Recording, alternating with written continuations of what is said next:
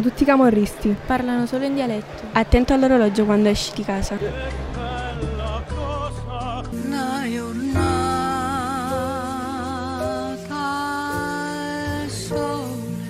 Secondo voi, a che città si riferiscono queste frasi?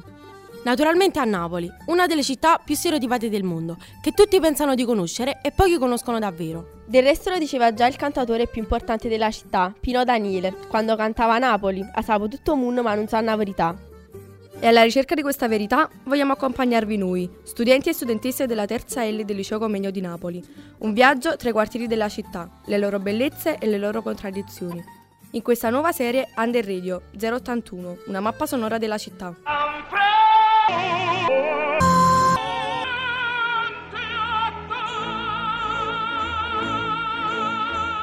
Under Radio.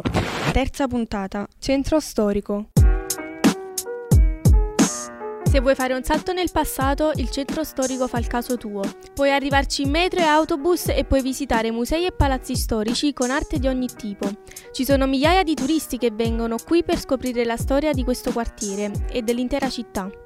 Nonostante tanta bellezza, ci sono anche tanti aspetti negativi, collegati soprattutto alla turistificazione del quartiere, in cui antichi eh, negozi e botteghe artigianali hanno ceduto il posto a ristoranti, pizzerie, friggitorie e molti appartamenti in cui prima abitavano persone normali che oggi si sono trasformati in B&B e case vacanze. Sentiamo a proposito di questo cosa pensano alcuni residenti del quartiere. Io a me piaceva più prima più prima perché sono della vecchia generazione, sono del 47, figuro. Man mano che si va avanti si sta perdendo tutte le nostre tradizioni, le nostre vite. E mi dispiace perché erano belle le mie tradizioni. Qualsiasi palazzo ha la sua storia, qualsiasi strada ha la sua storia. Capito? Quindi voi pensate che stanno un poco abbandonando le, le tradizioni, cioè sì. la, la, gente non dà tanto retta più all'arte.